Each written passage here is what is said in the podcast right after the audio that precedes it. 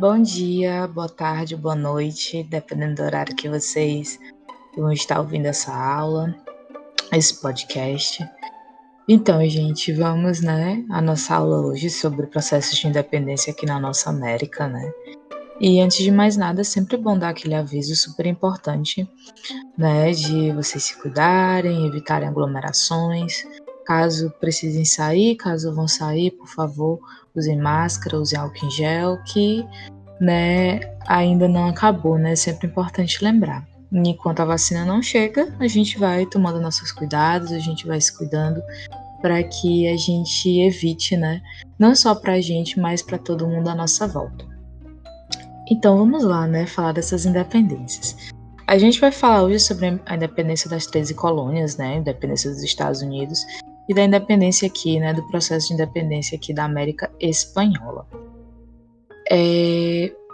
Vamos começar, ali pelo processo de independência dos Estados Unidos.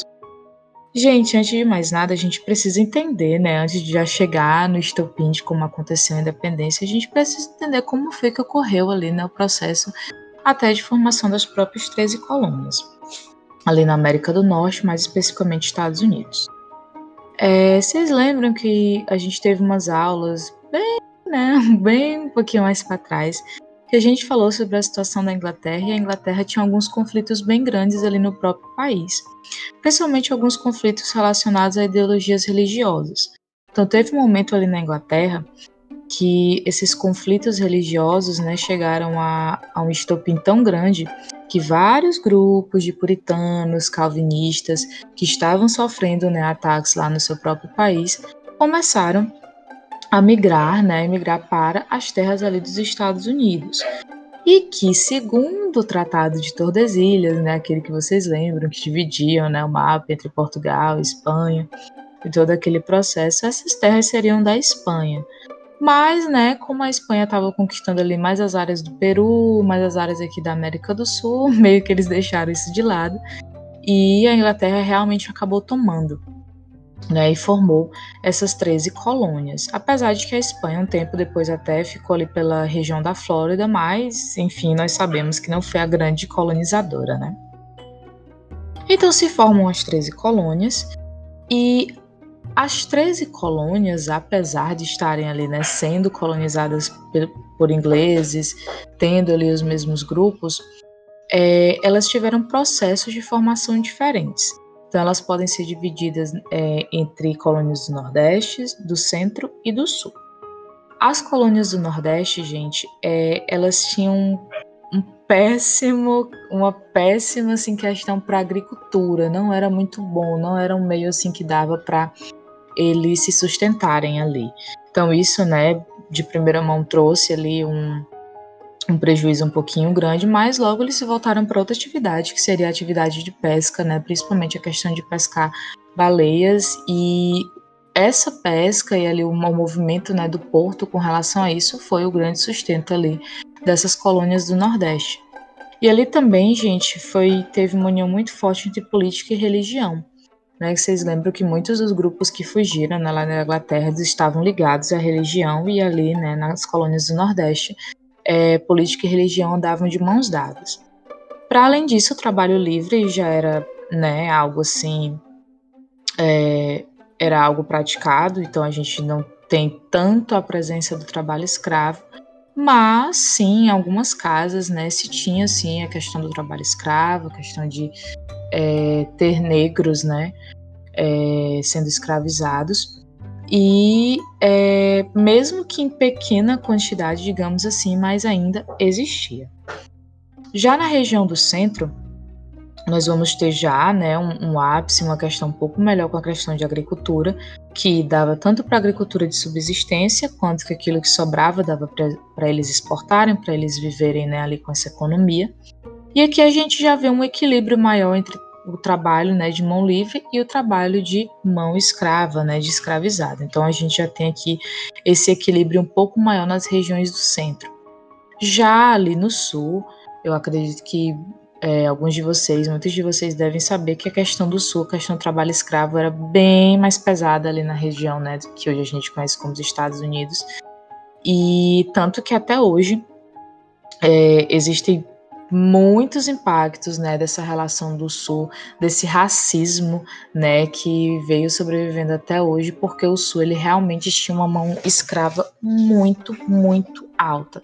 Tanto que bem mais depois, né, quando foi estudar a questão, quando a gente foi ver a figura do Abraham Lincoln, né, para justamente acabar com essa questão do trabalho escravo, a região sul foi a que não quis, né, foi a que optou por não abrir mão, né, da questão do trabalho escravo, e lá realmente o índice era muito alto. E não só isso, mas em questão econômica, que a agricultura era gigantesca, que é o contrário, né, da região nordeste, que não tinha quase nada, e a região do centro, né, que até tinha, aqui a agricultura tinha um espaço muito grande, ganhou um espaço muito grande, principalmente no que condiz à plantação de algodão, de arroz, né, então eles sobreviviam, eles tinham essa questão da agricultura muito forte, né, ali no sul. E eu acho que até mais um outro ponto que também é muito conhecido, se a gente for assistir esses filmes bem mais antigos que retratam essa época, quando se retrata a região sul, né, das 13 colônias, tem essa presença, né, dessa agricultura muito forte, muito presente, para além, como eu falei, claro, da presença de mão escrava. Então, assim, gente, por mais que tivessem essas divisões, mas, né, eram os mesmos grupos, eram os ingleses, tinham suas divisões religiosas, mas basicamente era colonizada pelos ingleses. E assim, por muito tempo os colonos, eles não se sentiam presos, por exemplo, ao governo inglês. Por mais que o rei ele mandasse alguns governadores para, né, governar, né, obviamente, as regiões, para, enfim, né, estar ali de olho, organizando, mas eles tinham uma liberdade muito grande, que era, por exemplo, diferente da situação que a gente já falou e retratou muitas vezes em várias aulas aqui do Brasil, né, que tinha uma dependência realmente muito maior. Mas eles se sentiam muito livres. Porém, algumas coisas, alguns acontecimentos exteriores começaram a mudar essa relação dos colonos ali com o governo inglês, né? Principalmente a rixa, né, terna de Inglaterra e França. E justamente quando Inglaterra e França entraram em conflito, né, a gente sabe muito bem que guerra exige gastos, tem muitos gastos, e quando lá o principal país está gastando, o que é que eles vão fazer? Exatamente, vão sempre cobrar impostos, vão sempre estar ali tentando tirar dinheiro do que eles exploram, né? E foi aí a coisa que começou. Então, quando eles começaram a entrar em conflito com a França, né, o governo inglês começou a cobrar altos impostos, começou ali já justamente a fazer a cobrança com os colonos, e os colonos falaram assim, gente, vocês estão se metendo nessa briga, vocês estão metendo nessa confusão, o que temos a ver? Não é mesmo que temos a ver? A gente está aqui nessa região tão bonita, são os ingleses, ok, mas ninguém podia brigar com a França, não. Então já começou com essa questão do aumento dos impostos. Um outro sentimento também que os colonos estavam tendo é que, por exemplo, lá na região centro, gente, tiveram, né, das 13 colônias, tiveram algumas invasões, por exemplo, de holandeses e de outros países. Conseguiam se defender, mas a partir desses conflitos e dessas cobranças de impostos começou a ter uma separação muito grande, e os colonos começaram a começar a entender ali, né, que eles estavam abandonados, né, eles começaram a ter esse sentimento de abandono, de que a Inglaterra realmente já, né, que estava começando a ter essa cobrança de impostos, estava começando a frear mais ali nessa relação, de que eles não estariam, né, sendo beneficiados de nenhuma forma com essa relação. Então eles estavam realmente se sentindo ali um pouco mais soltos, né, não estavam se sentindo realmente protegidos e amparados pelo governo inglês. Mas, com certeza, o estopim para a independência das 13 colônias, o que foi assim o fim das eras, né, o que acabou com tudo, foi a questão com a cobrança do imposto do chá. Né, o chá, né, gente, tem até essa questão, né, do chá inglês, né, e tudo e tal, e realmente é uma cultura ali da Inglaterra do chá, e eles tinham, né, essa cultura, eles trouxeram, né, aqui para as 13 colônias muito forte, e aí a Inglaterra resolveu fechar também, né, esse flanco, assim, bem forte, cobrar com relação ao chá, e querer obrigar ali, né, que esse chá, ele só tivesse, né, fosse comercializado ali com a Companhia das Índias Orientais, né, que vocês lembram, né, que justamente era ali uma companhia de comércio, né, ligada à Inglaterra. Aí os colonos, não, como sempre, né? Ah, não basta estar aqui cobrando imposto, já não basta vocês não estarem assistindo a gente. Aí vocês querem também tirarem do nosso meio aqui de subsistência com o nosso chá? Não, não, não. E aí eles realmente, assim, não, não, não, não, foi realmente estopim. Essa questão da cobrança do chá foi o ponto-chave para que se começassem os conflitos, então. E principalmente também, gente, as ideias, né? A gente não pode deixar de esquecer as ideias iluministas, os novos pensamentos, né, que estavam tendo, assim, que já estava começando, né, a ter um sentido bem mais expansivo, né? O iluminismo já não estava mais só ali na Europa, lá naquele cenário europeu, mas já estava realmente vindo bem, bem forte essas ideias para cá. Então só se juntou tudo isso, essas ideias iluministas, essa vontade de se tornar independente. E aí os colonos, né? Os colonos e todos os grupos que já estavam pensando nessa independência vão lá e declaram a independência, né, dos Estados Unidos, justamente com todo esse aparato, com muita força, né, desse pensamento iluminista. E não tão diferente, esse pensamento iluminista foi importantíssimo aqui para, né, também a independência da América Espanhola. E aí, gente, a gente também precisa entender algumas coisinhas. A América Espanhola, né, normalmente, obviamente, dominada pela Espanha. E aí, o que é que acontece? Existe o termo crioulo, que diferente do que é associado hoje em dia, que até tem o seu cunho racista, mas o crioulo, gente, era o espanhol que era nascido aqui na América. E esse espanhol que era nascido na América, esse crioulo, ele tinha menos direito do que um espanhol nascido de fábrica, né? Digamos assim, um espanhol que nasceu na Espanha, né? Então, assim, se você fosse um crioulo, né, um espanhol nascido na América, você teria bem menos direitos do que aquele espanhol, né, que viria ali direto da fábrica. E isso começou, né, também ali meio que, né, os crioulos, né, gente, por favor, reforçando que não é do termo de cunho racista, né, mas ligado a esse termo com relação aos espanhóis nascidos na América.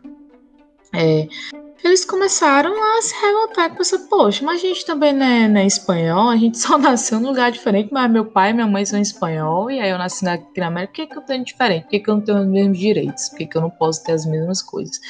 E isso aí já começou a dar ali, né, aquele pensamentozinho para eles. E mais uma vez, né, obviamente, o que movimentou bastante foi esses pensamentos iluministas, esses pensamentos que já não concordavam, né, o iluminismo, relembrando aqui das alas, né, não concordavam mais com o absolutismo, com o sistema monárquico, com o sistema feudal, com tudo isso justamente que dava poderes para poucos, que deixava o poder, na verdade, na mão de um só, né, na mão da igreja, na mão dos reis. Então, assim, isso inspirou muito, né, os crioulos justamente que sentiam, né, que não tinham também o seu poder, não tinham seus direitos, por conta, né, dessas relações, e isso inspirou muito as revoltas, né, em torno da América Espanhola.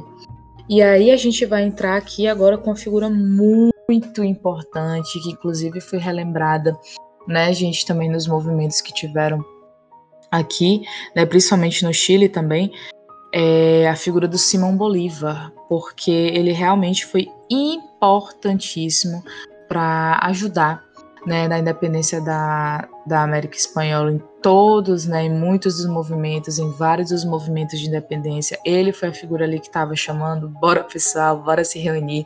Então, reunir os nativos, reunir os negros, né, escravizados, reunir todos esses grupos que normalmente são os mais afetados, são os mais explorados, para que começassem os processos de independência da América Espanhola. E realmente deu super certo, né? Todo esse movimento, todos os grupos, mais uma vez inspirados pelos pensamentos iluministas, começou a ter essa onda de independência muito forte. E já, né, tendo esses grupos, tendo esses países, né, agora independentes, uma das ideias principais de Simão Bolívar é que todos esses países, todas essas áreas independentes, elas começassem a se juntar, né, e ganhasse a sua força, né, ganhasse não só aquela sua identidade, a sua própria identidade, né, cultural novamente, ter, né, aquele... Eu não gosto muito de usar essa palavra, mas vou usar para que a gente possa ter um entendimento melhor, ter aquele resgate, né, da sua cultura, da sua identidade. Mas, vejam bem, Os Estados Unidos e a Inglaterra, a princípio, eles também apoiaram muito. Então, não só os pensamentos iluministas, mas também os Estados Unidos e a Inglaterra, eles foram muito importantes para esse processo de independência da América Espanhola. E também a questão do Napoleão. Por quê? Pegando logo a do Napoleão. Vocês lembram, né? Vamos relembrar aqui que o Napoleão estava fazendo bloqueio continental. Só que, né, a Espanha ali, a gente viu que Portugal e Espanha estavam meio assim com essa relação, e quando a Espanha ela dá uma quebradinha, a França cai em cima, e a Espanha meio que tinha que se virar e começou ali, né, a explorar cada vez mais, né, como a gente viu que sempre acontece. E aí, obviamente, isso revoltou bastante, né, os grupos aqui da América Espanhola. E os Estados Unidos e a Inglaterra, como não são bobinhos nem nada, como eles já estavam tendo seu desenvolvimento industrial, tendo principalmente seu desenvolvimento capitalista, eles queriam, obviamente, muito mais consumidores, muito mais locais, para que o capitalismo chegasse e eles ganhassem em cima disso. Então, eles apoiando o processo de independência, obviamente teria muito mais países, teriam muito mais pessoas para consumir, porque o capitalismo é baseado no consumo. Então, assim, a princípio, eles apoiaram. Porém, todavia, contudo, quando eles viram que o Simão Bolívar estava querendo juntar, né, ali seu povo, estavam querendo ficar independente demais, estavam até não querendo ir muito ali nas ondas do capitalismo, ele já... A gente não pode dar muita liberdade, a gente não pode dar muito a mão, quer arrancar nosso braço, né? Pois foi exatamente o que aconteceu. Então, assim, apesar de ter, né, esse... Nossa, obviamente, muito importante a questão da independência das Américas Espanholas, mas não trouxe uma mudança realmente revolucionária no sentido socioeconômico. Na verdade, depois dessa interferência, né, depois desse não na cara, né, dos Estados Unidos e da Inglaterra com relação ao pensamento do Simão Bolívar, a América agora, né, espanhola virou as Américas, ela ficou fragmentada. E essa fragmentação, óbvio, só enfraqueceu e trouxe problemas que tem na América Espanhola até hoje, mais uma vez por conta, né, da gente ver aí dessa ganância, né, de outros países que infelizmente são mais fortes e se acham ali no direito, né, de interferir no assunto de outros países por conta de seus próprios interesses. Então, gente, essa é a aula, né, sobre as independências, né, das 13 colônias e da América Espanhola. Espero que vocês tenham entendido, espero que vocês tenham gostado. Quaisquer dúvidas, vocês falem com a gente no grupo. E tenham uma ótima semana, bons estudos e até a próxima!